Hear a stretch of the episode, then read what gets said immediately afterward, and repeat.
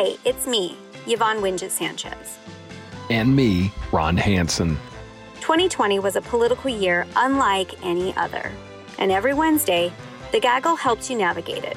We talk to voters in every congressional district in Arizona to gauge how they felt before the November election.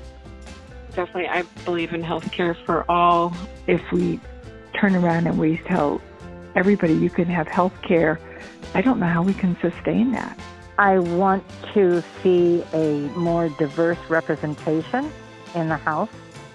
And we asked Arizona's elected officials to weigh in on the issues of the day. We know what a good economy looks like, uh, so let's have targeted support in any conversations going forward about how to continue to support these small businesses and promote job growth. We need to look at ways to provide health insurance when people have no other option and a, a, lot of school choice out here as well. So there's the competition for to provide a good education is really uh, robust here in the district. One party doesn't dominate the, the, the voter registration. It's pretty even, Democrat, Republican, uh, independents, which makes these elections really about whose ideas do the people really want to see uh, uh, implemented.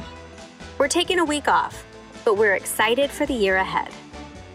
Thank you to all our Gaggle listeners this year We'll see you in 2021 for more.